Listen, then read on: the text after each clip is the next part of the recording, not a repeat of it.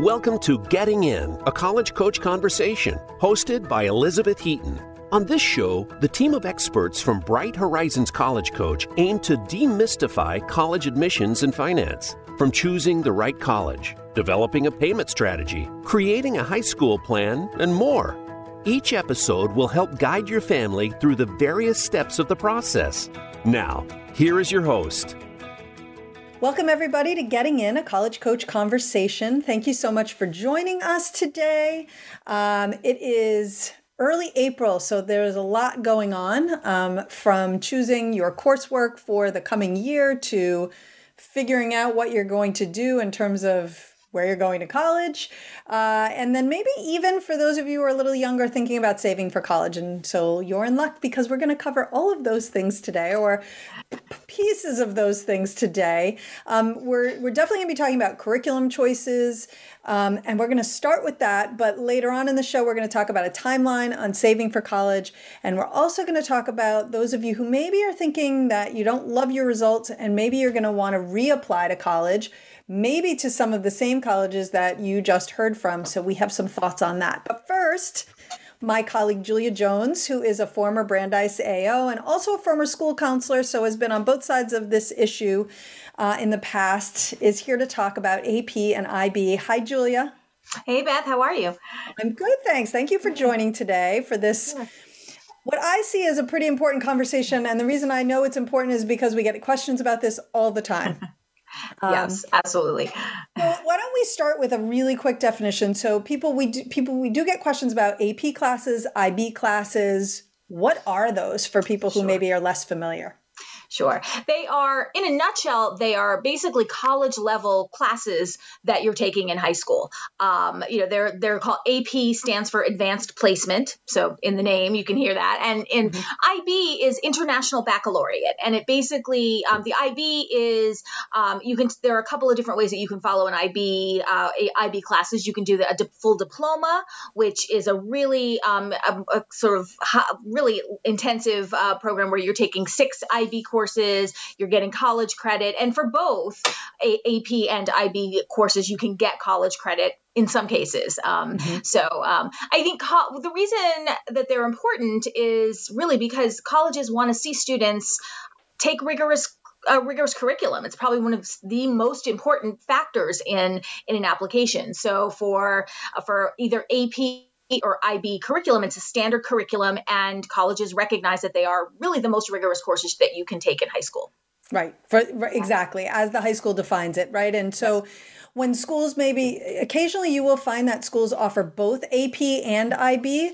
Um, and I'm, I'm sort of taking us down a different path here, but what are your thoughts if the school offers both? Is one better than the other or preferred? I mean, think they're both they're both really highly regarded. The IB because it often, you know, if you're taking it, you're often taking it for the IB diploma.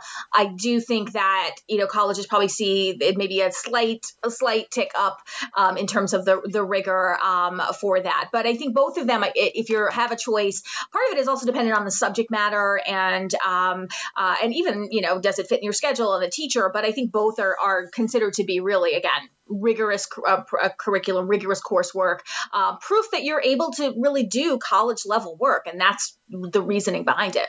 Right, right, and yeah. you know, one more one more thing I would I I had a couple of schools when I was at Penn, where they offered both AP and IB. And at one of the schools, the IB curriculum, they said this is our most rigorous option. At the other school, they basically said we don't we don't say that IB or AP is more rigorous. We allow students to take a mix. So it was less common that a student might do the full diploma with the IB and that they would take some AP level courses and some IB level courses. Not really the way that the IB is designed, but they were doing that. And in that situation, we didn't have a preference for one over the other because the high school did not uh, have a preference for one over the other. So we kind of took the high school's lead um, in that case. Sure. Yeah. Yeah. I think context of high school is always the most important thing too. Yeah. Exactly. And and so here is the million dollar question, which is the one we get. There are a couple of them. This is probably the first one, and that is what is the ideal number to take Right, right, exactly. And I think, you know, again, as with almost always, our answer is it depends, right? Mm-hmm. It's not, there's not a magic number. Um, I think that it really, ha- you have to find that balance. Um, and we've talked about this in other, in other segments, I'm sure, about, again, you want to challenge yourself where, where it makes sense to do so. Uh, you know, for, and, and also really know, you know, some students can handle taking, you know, five courses, five AP or IB courses, uh, you know, a year um, in 11th and 12th grade So some students for whom that might be too much, and so you have to find the balance. Grades are grades matter as well, um, and always you focus on your strongest subjects. You know, if you are you know a real uh, STEM focused student, math and science are you know are your best subjects. They're your favorite subjects. That's where you put your um, your your energy. If you um, you know if, if those are challenging courses for you, maybe the maybe the AP is going to be too um, too much. So I think you as always it's it's gonna it's gonna vary for the student. It also depends on the schools that you're applying to. Yes. Um, you know, if you're if you're really shooting for the most selective colleges, if you're looking at the Ivies, you know, the expectation and the competition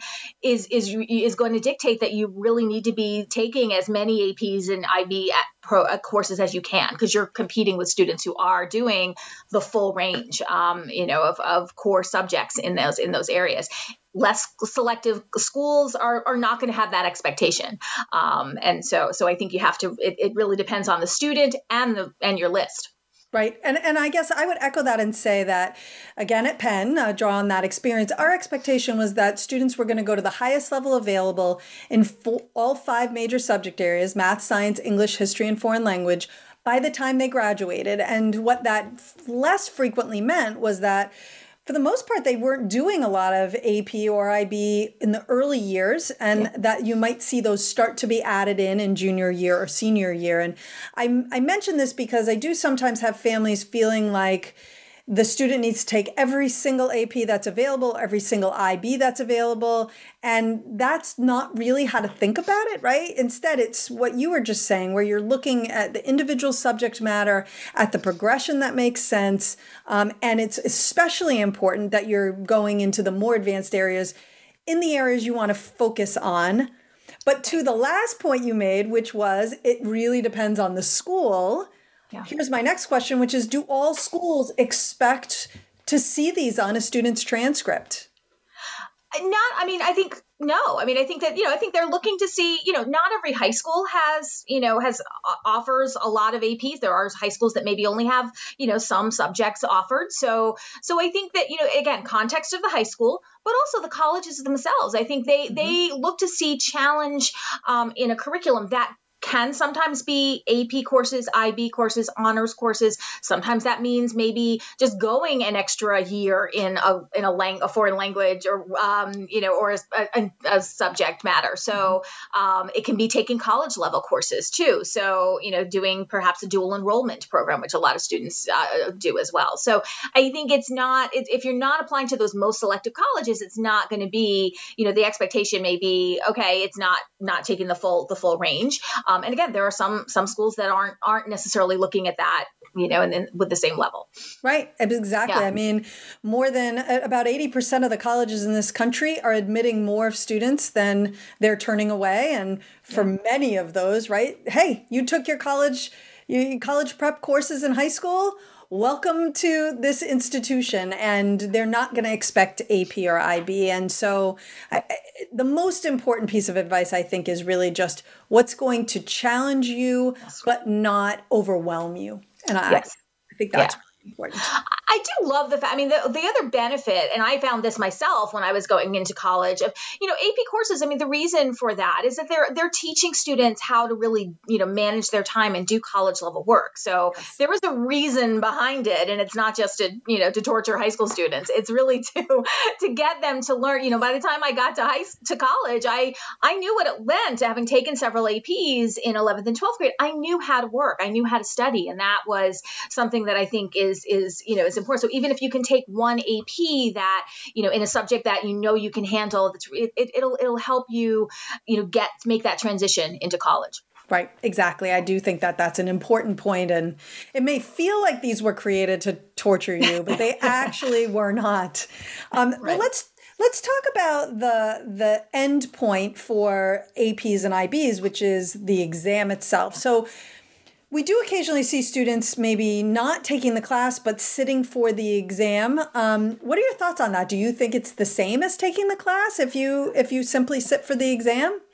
It's not. I mean, I think, you know, the exam is there. Um, that's what drives the college credit piece. So, you know, you can, uh, uh, contrary to what some students think, because I get this question a lot too of like, you know, when do I submit them and how do I submit them? And you don't have to. They're not required. Colleges do not require students to to submit those exam those uh, results. They can sometimes help in the process if you if you do well, but um, but I think that it's it's really they're designed to give credit. Taking the exam, so uh, that's you're not getting the benefit of of having the full course.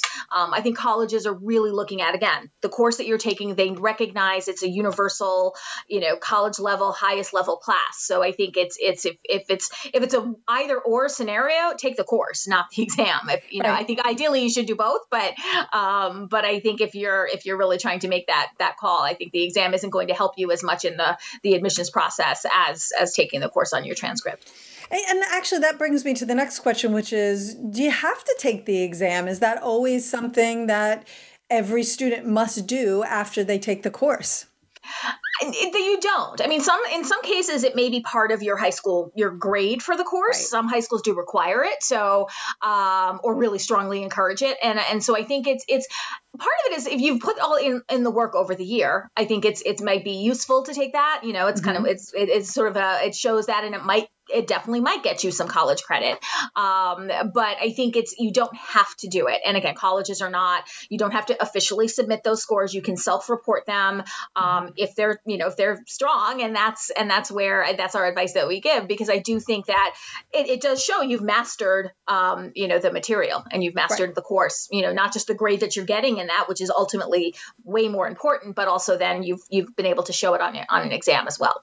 Right. Exactly. And um, you know, to that end, one of the things that I always tell my students, and in fact told my own son before he took his AP exam, was simply go in and see what happens. Uh, now, certainly there are schools, like you said, where you need to take the exam and it's part of earning your final grade. I have seen schools where they incorporate the score into the mm. grade. I'm not sure what I think about that. It doesn't seem yeah. quite fair because what if they grade your AP a little harshly? I don't know. I yeah. think that's tricky.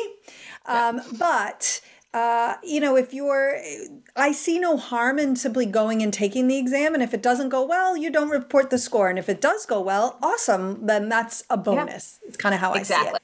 Exactly. So, speaking of, what do you report? What is your advice around reporting scores? Which scores would you report? Sure. I think for the AP, it's you know it's on a scale of one to five, um, and fours and fives are usually my advice because those are the scores that are likely going to grant get credit mm-hmm. for um, you know for that too. So I, I feel like you know threes are, are you know I think a little marginal. I would probably hold those back in most in most subjects too. Yeah. So yeah. yeah. Yeah. Uh, it is true that um, that's the exact advice that I give as well. Um, and it is certainly true that every once in a while, a college might ask, hey, you know, I noticed that you reported these scores.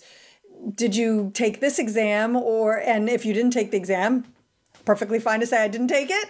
Um, right. Or did you take this exam and what did you get? And if you did and you had withheld that score and they're asking for it, I think you give it to them. Um, I have not seen that happen. Um, I will confess that I once did that once. Again, it was at well, I was at Penn and Penn, you know, having particularly, you know, just difficult to get in and a lot of really yeah. qualified applicants and it was in an area that the student was planning to major in and had taken the AP and had not provided the score and I knew that in committee it was an engineering applicant I knew that the engineering representative was going to say well what did she get in that AP BC score class? And yeah. I couldn't say I don't know, so I had to call and ask for it. And the student predictably had not done well and had chosen to withhold it. But I think that was kind of a perfect storm of things, which is that mm-hmm. the score that she withheld was directly related to her yeah.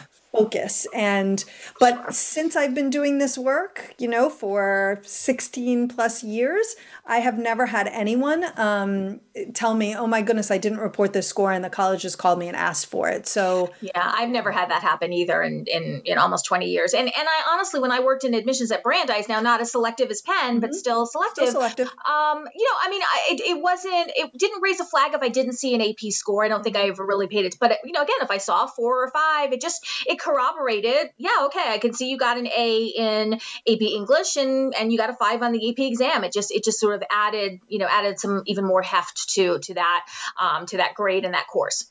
Exactly. And the yeah. only reason that actually I had noticed that the score wasn't there was because I saw that the student had taken the class as a junior and I saw the grade and I knew again that this particular committee member was going to ask me about the score and so that was what sent me on that but otherwise it wasn't something i was paying close attention to when i saw the fours and fives i was like oh this is great this underscores what we already know so to your point exactly. yeah. Um, yeah. any final thoughts about ap ib before we wrap up I mean, I think it just it goes to the real importance that colleges are placing on your your challenge in your curriculum, you know, and mm-hmm. I think that that's the easiest way to do it. It does not mean, you know, that you take every single one that's offered. Again, the challenge, not overwhelm, is, is really my mantra when I talk to students about, you know, making, you've got to find the right balance and what fits for you. And, you know, that maybe means, you know, maybe taking an AP in your senior year or, or more, depending on the schools that you're applying to. But yeah, definitely really looking for that challenge. Yes, yeah. absolutely. I think great point, um, but not overwhelming yourself, which is another great point that you made. So, mm-hmm. all right, we are going to take a quick break and go to commercial. And when we come back, we are talking about saving for college and a timeline for those of you who may be interested in that, so don't go away. When it's time to go through the college admissions process, look to Bright Horizons College Coach for ethical guidance and customized support. Our educators will get to know your students' ambitions and talents, help highlight hard won achievements, and create a plan for getting into a top choice school. That plan includes helping your student choose classes and extracurriculars, create a college list, brainstorm and edit essays, and navigate college financing options. Visit getintocollege.com to learn more. College admissions can be stressful, but Bright Horizons College Coach is here to help. Our college experts, who worked in admissions and financial aid at some of the nation's most selective institutions, offer ethical, customized assistance based on each student's individual strengths and interests. Students receive one on one guidance throughout the process, and our 100% success rate means all of our students have been accepted to college. Visit getintocollege.com to learn more.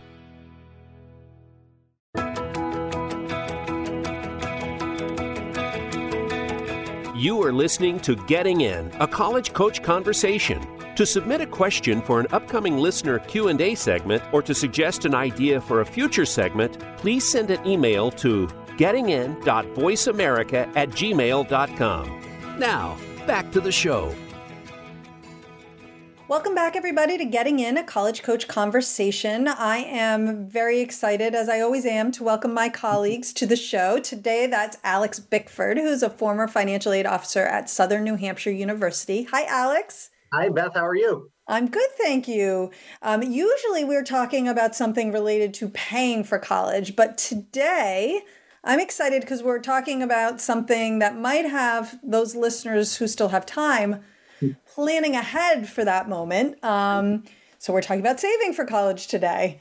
Um, so I'm going to throw out the the the question of the hour, which is when when do you start saving for yeah. college?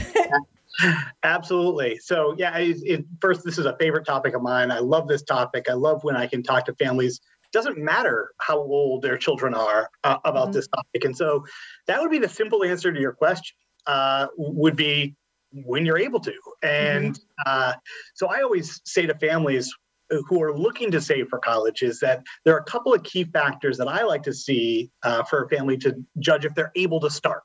Uh, so, do you have any high interest debt? Do you have credit card debt? Do you have other personal loans out there that you uh, might need to pay off uh, to put yourself in a better position uh, to save for college? So that would be one thing. Are you saving for retirement in an adequate way? Or are, are you going to be set up for your for your financial future down the line. Mm. Because I guarantee if you ask your kids if they want to take care of you 30 years from now, the answer is going to be preferably no. so if you are in a position where you're where you don't have high interest debt you're paying down and when you you are in a position that you're saving for adequately for retirement i think then's a good time for you to start looking at your budget overall and assessing really big uh, adjustments you can make if, if possible. Uh, but even the small adjustments are can be really really huge.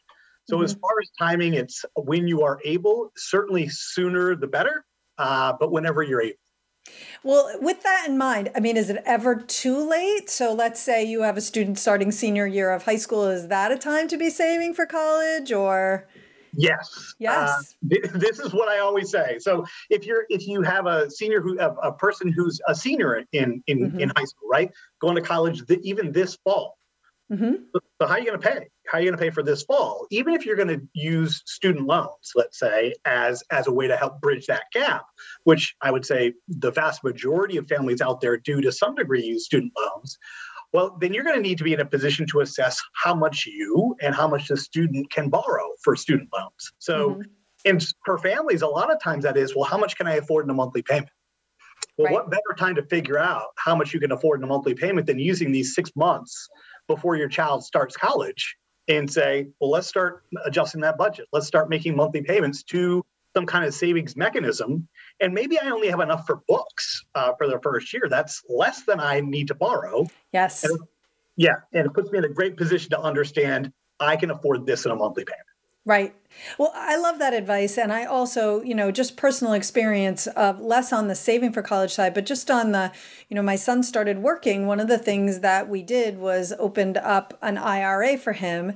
And so he puts every week, he puts a third of his paycheck into his IRA. Now we're literally talking some weeks about $30 and right. other weeks, you know, it's maybe it's 50 or 60 he's already saved something like $4,000 towards his retirement right. at the age, you know, he's going to be 18. It's amazing how much those little sums of right. money add up and can add up relatively quickly too.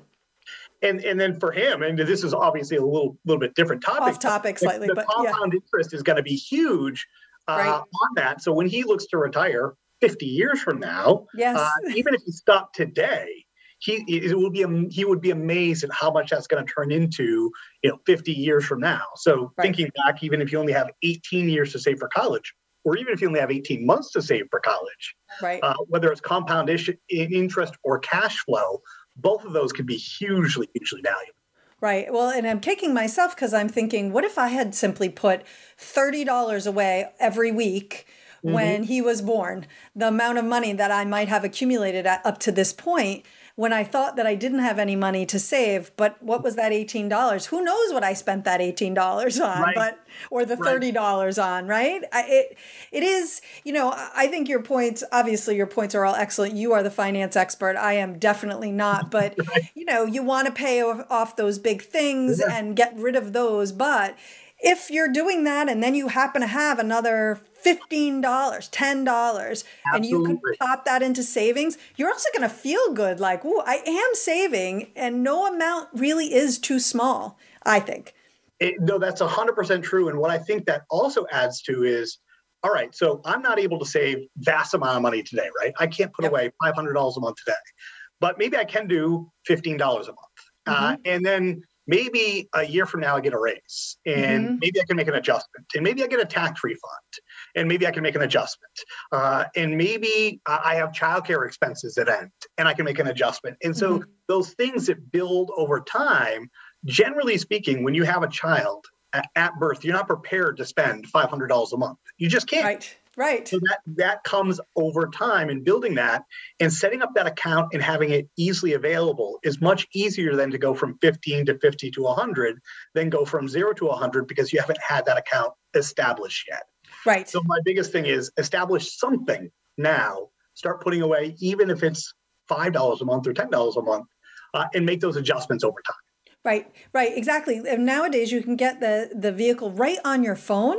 And oh, okay. so, you know, and you just, oh, this is really easy to do. He gets paid every Wednesday. He goes into right. the mobile app and he does it.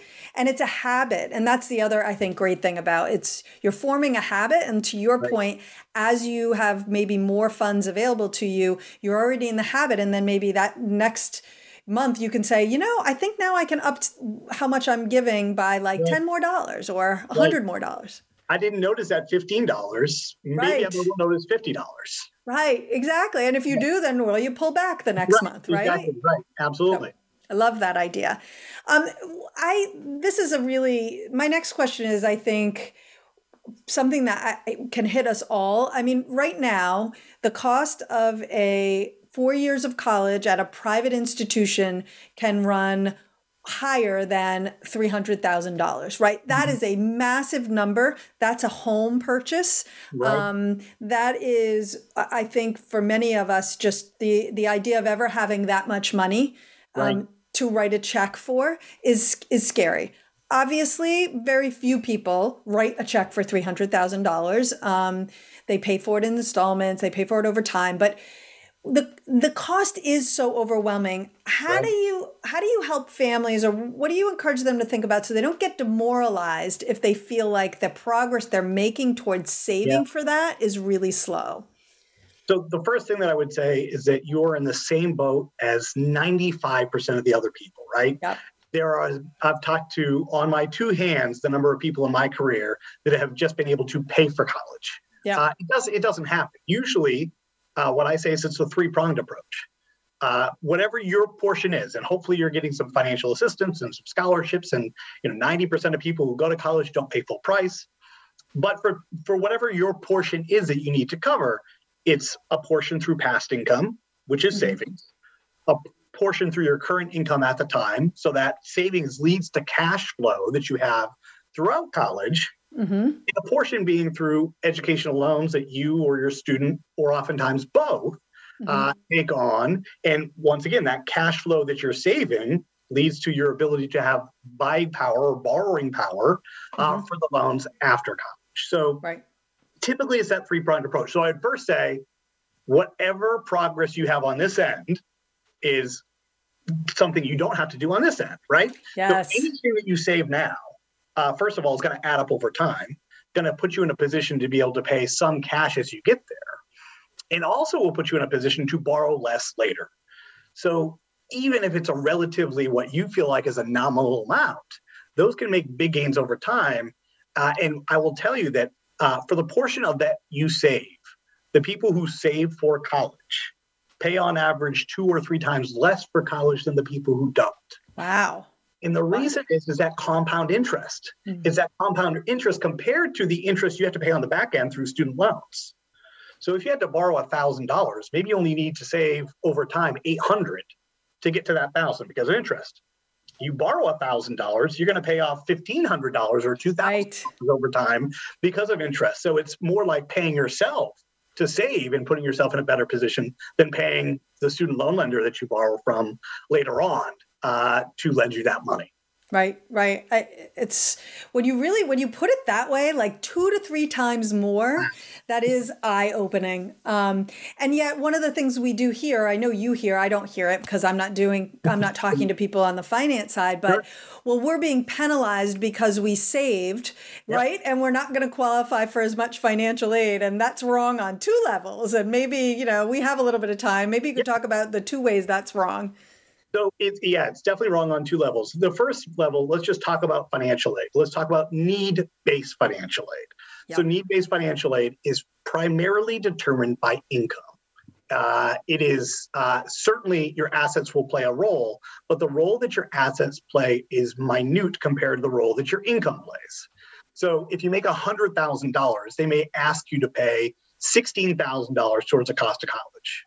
If you save $100,000, they might ask you to pay $3,000 of that towards the cost of college. Right. Right. So it's typically like a five times lesser impact on financial aid, your savings compared to your income. So, in general, when people uh, come to me and say, I don't qualify or I qualify for less than I think that I should, it's not because you save too much, it's generally because you make too much. Right. Right. Which, so, you know, like, yeah. so I love that. Like, you're definitely not harming yourself. And then the second reason that's a bad way to think about it is. Well, so yeah, go ahead.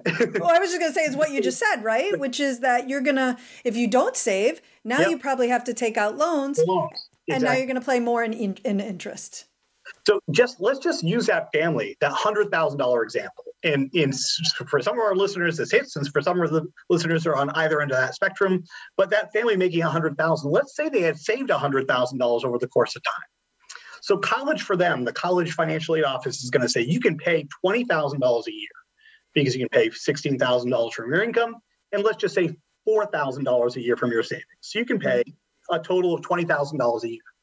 Well, you saved $100,000. Guess what? You are now prepared to pay for that 80.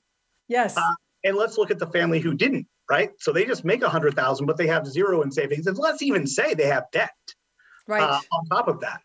Well, so instead that family has to pay $16,000 a year. Uh, so they've got to pay $65,000, let's just say, for the cost of college. They don't have any money to do it. So right. they have to borrow that 65, and over the course of time, they're probably paying off 130 on yeah. that. And for you to save 100, let's say let's say you even saved 80 to get to 100. So that's where that two or three times comes into play. Uh, because you've earned interest and that family on the other end is paying interest to get to the same end goal. Right. Love it. It's earning interest versus paying interest. That's I exactly think. Brilliant. All right, we have two more two well, at least one more thing I want to get yeah. to. What is what about families with multiple children? How do you approach this or do you approach it differently than if you only have one child that you're going to put through college? Yeah, so and I know that isn't necessarily the topic for today, but one thing to think about is where you're saving. So when you have multiple children, choosing an education specific option, usually you feel a little bit less pressure there because they're transferable. So if your oldest doesn't use it, your second will. So I'm not feeling like I'm putting my money in a place where I'm worried about what's going to happen to it if my children don't go to college. Right. When you have one child, you know, that ch- child's choice could certainly be that I'm not going to go to college or I'm going to get a scholarship or whatever the case may be. And so then you have a little bit more worry. So I would be a little bit more diligent in saying, where am I going to save? Mm-hmm. Uh, now, as far as if you have multiple children and you're looking to save, my whole process is let's find out how to create a balance for them. Mm-hmm. Uh, and what is your goal? Is your goal to cover 100% of all, all three or however many there are? Okay, then we can go about that approach. Is your goal to just cover the in state tuition? Well, let's go about it that way. But we need to find some balance so you're not saving all the money for the oldest or the youngest and anybody in between is getting left in between. Right. Uh, so sometimes that's you know contributing equal to equally to their accounts, but it also depends on you know if you're starting with a high schooler and a middle schooler, uh, and they're a little bit different in age, you might have to front end the high schoolers a little bit more. So it's about finding that balance and make make sure you're doing the best to treat them equitably as possible. Yeah, no, I love it. I think it's great advice. Um, because how many times do you talk to a family where they've got it all saved up for one, the first one, yeah. but then they have no idea what they're going to do about students right. two, three, four, and so on. Right. And if they're if they're saying, "Hey, listen, I'm going to take out student loans and I'm going to have less expenses because my kids are out of out of high school and uh, off to college," well, okay, and, and I'm okay with that if that's your plan. But for so many families, it's well, we did this for the first one, but we can't do that for the second one. Mm, yeah. And I said, well, then, well, that's not that. you know, for me as a parent, I'm saying I, I couldn't do that. So no, yeah. whatever balance it is, and make sure you set those limits with your children. Right? Here's what we've got. Here's what we can do. Here's how we're going to help. Uh, but we're doing this for everybody. Right. Right. Same thing for everybody. Unless, of course, you want to have family fights and rifts over the next like 50 years. Yeah. Probably want to try and do the same for everyone. The best you can, certainly. Exactly. Alex, thank you so much for joining today. I think, yeah. and I hope that this was helpful and that people who are worried or stressed about saving for college had some ideas about things that they can do right away to kind of kickstart the process for themselves. Take that first step. You'll put you'll be in a much better position to take the next step. Yes, absolutely. All right. Um, we are going to go to commercial, but when we come back, we're talking about what happens if you have decided you don't like your options and you want to reapply in the hopes that one of your top choices will accept you next year. Well, we have some thoughts and we're going to share them. College admissions can be stressful, but Bright Horizons College Coach is here to help. Our college experts, who worked in admissions and financial aid at some of the nation's most selective institutions, offer ethical, customized assistance based on each student's individual strengths and interests. Students receive one on one guidance throughout the process, and our 100% success rate means all of our students have been accepted to college. Visit getintocollege.com to learn more. When it's time to go through the college admissions process, look to Bright Horizons College Coach for ethical guidance and customized support. Our educators will get to know your students' ambitions and talents, help highlight hard won achievements, and create a plan for getting into a top choice school. That plan includes helping your student choose classes and extracurriculars, create a college list, brainstorm and edit essays, and navigate college financing options. Visit getintocollege.com to learn more.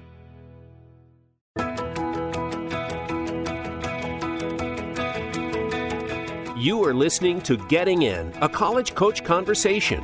To submit a question for an upcoming listener Q&A segment or to suggest an idea for a future segment, please send an email to gettingin.voiceamerica at gmail.com. Now, back to the show. Welcome back, everyone, to Getting In a College Coach Conversation. We've been talking about saving for college, we've been talking about curriculum planning and AP and IB courses, but now it's the segment all of you seniors have been waiting for. Um, we want to talk about this whole idea of reapplying. Um, and joining me for that is my very seasoned colleague, Jen Simons, who is a former admissions officer at Tufts, Northeastern, Barnard, and Connecticut College. Uh, and she also happens to be a former school counselor, so I know she's had these conversations before. Hi, Jen. Hi, it's great to see you, Beth. You too. Um, all right. So we were chatting the other day about this a little bit of a phenomenon that we see every year, right? Which is a student gets their decisions back. And by the way, all of our students listening now who are seniors have gotten their decisions back. Um, and they're maybe not, they're disappointed and they didn't get their top choice or any of their top choices. And they are thinking that rather than take one of the options that they do have, they're going to sit it out and reapply and I wanted to like let's start there. What do you think about that in general? Well, I mean, certainly I tell students all the time during the application process that nothing is forever, nothing is written in stone. You have control over uh, what can seem like a very uncontrollable process. And so, you know, certainly this is the time where you can exercise that control that you have um, as you find yourself with a decision to make, or maybe you don't have a decision to make, quite frankly. Um, we hope that that doesn't happen, but sometimes it does. The first thing that I would really encourage students, though, um, with a school counselor or someone that can help them, is to assess the decisions they do have. Mm-hmm. So this year, um, as you said, I've, I've been doing this a very long time, and I think you'll agree with me that this year felt um, like one of the most competitive years. Um, mm-hmm. You know, and we could talk about what that could be due to in another segment, but really, um, I think a lot of students were disappointed um, and not um, irrationally do you, you, know what i mean like yeah. thinking that they would get into places i mean of course they're you know students everybody has expectations and, and maybe you know you you reach too high or whatever the case may be um, but i think that in in many cases students were sort of they must have been in the ballpark, right? There are a lot mm-hmm. of wait lists, mm-hmm. um, mm-hmm. more seemingly than ever. So basically, before you sort of make a decision, you have to assess what your goals are. And if your goals are to get into the colleges that uh, denied you, um, you really have to look at those acceptance rates because there's very little potentially that can be done um, if a school is just not in your range. And again, we're, we're talking about schools with six, seven, eight percent acceptance rates, but also schools, you know, depending on the students with higher acceptance rates. So you really have to make an informed decision um, rather than say, well, I'm just going to reapply, which sometimes students want to do. Right, right. And I think to that end, you know, one of the things that comes to mind for me too is looking at your process. Was it a thoughtful process? Did you take the right amount of time to work on each application? did you hit the deadlines that you needed to hit? Um, you know, for me, those bigger state schools with early action deadlines or rolling admissions, you need to hit those early deadlines. You need to be, you need your application to be in early. If you kind of dragged your feet and you were really late, like maybe there might be, you know, there might be an advantage to be gained by being more on top of things but if you if it was a perfectly executed process mm-hmm. basically you did everything that you sh- you're supposed to do in the time frame you are supposed to do it I, I, to me that is a really important moment as you say to assess you know w- what has really happened here and is there room for there to be a change for the decision to go differently mm-hmm. um, which is a tricky thing because you know we have a lot more perspective than the average student does. Um, and so uh, you know I, I don't know. What do you think about the strategy of reapplying rather than me hemming and hawing? no, no, no. I, I, mean, I think that it's definitely a good strategy. I mean, the first thing, of course, there are all different scenarios, but the first thing that I would have any student do, let's say you really didn't get any positive decisions or you're really unhappy, yeah. there are still colleges and universities that are accepting students. Um, and so this doesn't mean that they're not as strong. This doesn't mean, I mean, there are what is it over 3000 colleges in the us and you know sometimes you know decisions get made and they don't have a class whatever. So first thing i would do is look to see which colleges and universities are still accepting students and also many large universities speaking to your point about the rolling admission cycle um, uh, accept students for the spring. So mm-hmm. that could be a, a, possible option as well without you even having to do a thing. You could reapply for the spring semester. Um, the other two sort of most common things that students mention or think about next are the option of taking taking a gap year mm-hmm. um, and reapplying or uh, apply, uh, going to um, a college somewhere, whether it's a community college or a four year college, and then applying as a transfer student. And those are two very different paths. Mm-hmm. Um, I want to, you know, taking a gap year for anyone that wants to defer admission for a year, let's say, is a very, very good option um, for discovering yourself, for having a job, for doing anything um, that you want to do to improve yourself. But for a student that isn't happy with their results, um, taking a gap year might enable them to beef up parts of their application that were not as strong. Again, this is where the assessment comes in. You have to right. know what your weaknesses are. Um, you also have to be careful during your gap year and not enroll in a community college or a college and university right. because then you're putting yourself into that second category, which is the transfer category. But let's say you you think to yourself, you know, one of my weaknesses I got a C in my fourth year of Spanish and I really want to prove to them that this is something I can do and it's something I enjoy. Um, you know, going on an abroad program or organized or on your own to Spain and doing something that you put together can be very helpful and valuable. However, what I want to caution against with these programs, and this is important, this is a good reason why you have to talk to somebody, is that the deadlines might come up sooner for college admission than um, the amount of time that you've spent abroad in this case or mm-hmm. wherever. Mm-hmm. So, um, particularly for those early decision deadlines, as students might remember for, from this year, or rolling, um, you know, they can happen even before you might leave for your, you know, your gap year or something right. like that. So you might not have enough of your experiences under your belt to really make a difference in those early action, early decision, or rolling, you know, early pools. So that's just something to think about.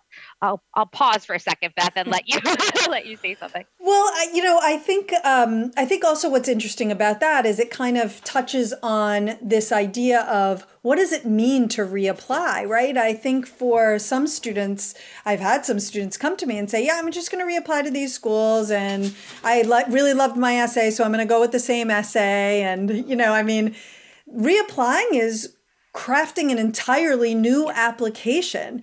And because the first one didn't work. Uh-huh. so that it needs to be different right? So you're looking at new essays. And to your point if you're planning a gap year and you're thinking that you're going to have this really great experience that you're going to talk about in your applications Well, if you are a week into your gap year experience and you have to have a finished essay for applications, guess what? That's not helping, right?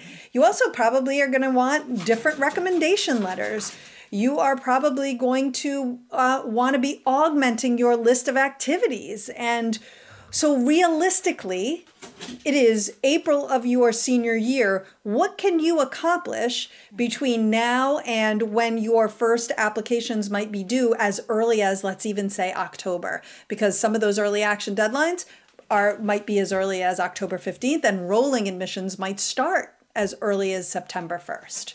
The most important thing for every student, whether you're reapplying, going to college, is making sure you finish on a strong a, a, good note, a solid note. So really making sure that your senior year ends um, the same way it began, if, if it began in a strong way. But basically, you can't look at your senior year, even if you're planning on reapplying, but maybe especially if you're planning on reapplying, as an opportunity to slack off. So having said that, that's like point number one. But I think your point um, is very well taken about the application has to be different. That is really the most important thing. You cannot be the same same applicant that applied and got waitlisted or denied. Although I would say, I'm going to just correct myself. Uh, there are cases that I've worked with students. I worked with a, a very, very strong transfer this year who got uh, deferred um, from a university and then got waitlisted from mm-hmm. a university. So she was in their pool from November all the way, and she actually stayed on the waitlist until June when they told her there wasn't a place for her. So she was part of that, you know, right. applicant pool for almost a year, you know, essentially. And so I, I think that you have a better chance, potentially if you're in a situation like this waitlisted or deferred and you can show that you've applied before again it's a different application. Your application wasn't strong enough. The applicant right. pool is probably only going to get stronger. But at least I think that if you can, if, if there's still a, a university or college that you really love that you were waitlisted at, that might be uh, definitely something you put on your application and could make your application uh, uh stronger in the sense that colleges like to know that you're still interested in them in a significant way. Yeah, and I would completely agree with that. And I would say there was, a, I had an experience um, probably two years ago where I worked with a young woman who was a really strong student. And I think it was a combination of not great advice, but also she didn't her essays were not great. She wrote about, in my opinion, the wrong things. She didn't highlight some of the really unique and interesting things she had done. And so um, the approach that we took, well, partially, she really took a long, hard look at her list of colleges and was a lot more um, mature in her approach and, and eliminated uh, some that she realized were kind of just there because of the name brand. But I also encouraged her, and she did eliminate all of the schools who had denied her outright.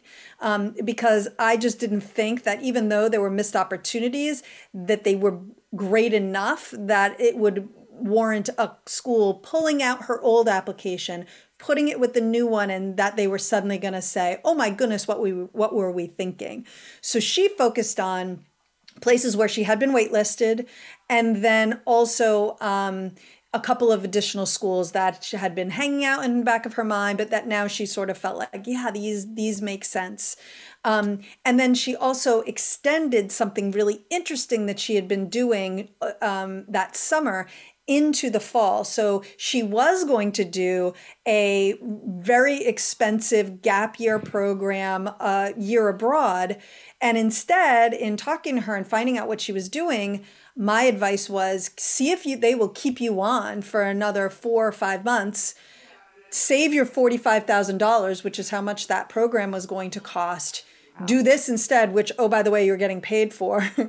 and um, you know, again, we'll never know for sure if all of those which of those things or all of those decisions but i do believe they definitely impacted her positively. She also made a much better strategic decision with her early chip right? So she was she was in a position financially where they could afford early decision and whereas the previous year she had done single choice early action or restricted early action this time around she went with the early decision and that came through for her. And so she did a lot of different things that I think really bolstered her. But one of the big ones was that she got rid of the schools that had outright denied her and focused instead almost exclusively on the places that had given her a waitlist decision. So I'm with you on that. I think that is a really important um, piece. And it's it's interesting to note the student I worked with was actually a transfer student so she did enroll someplace and and she had credits to transfer and so two different situations with good results Right, exactly. Um, anything, any other last bits of thoughts around, you know, this whole concept of, wow, I'm really unhappy, I'm just going to reapply? Any other steps that they should be thinking about or questions that they should be asking themselves? Well, I, I definitely think that, you know, this isn't the time for me to say, bloom where you're planted and you know if you don't love the schools that you're at like you know think about why like or that you've been accepted to think about why um, I, I, think that it's going to be a very different process if you are not in a high school i mean people students mm-hmm. don't necessarily realize how much harder it is to apply when you are sort of on your own and maybe in a different country or you know that, that you don't have the sort of natural setting but in some ways the pressure is off because you also don't have all your friends um, applying with you and the competition level. Um, so it, it, can be a good thing and a bad thing. I mean, ultimately, you have to decide what your happiness level is, but you can't defer, just so you know, from a school that you've been admitted to and then reapply other mm-hmm. places. Mm-hmm. Yes. So that comes up every year. You know, parents say, "Can can my my student, you know, admit, you know, say yes, I'm coming, take a gap year and apply?" Absolutely not. You have to say no, thank you to any affirmative decisions you've gotten, and you know, move ahead as if you're starting from scratch. And that's a good way to think about it. If I could leave them with one thing that, based off of your point, you're almost starting from scratch because it needs to be a very different application. Yes, I totally agree. Jen, thank you so much um, for joining us today. And thank you to all of my guests. Next week, Sally is here. She's hosting. Um, we're going to be talking about using Naviance, making the best use of that if that's a system your school uh, uses. Athletic scholarships. We're going to have another story from our team. Um, this one from one of my colleagues who is a first generation student and whose parents were immigrants. So added to an extra, extra level of complication um, to her process although perhaps it added an extra lovely layer to her experience. So she's going to tell us about that. Um, and don't forget, we are here every Thursday at 4 p.m. Eastern and 1 p.m. Pacific.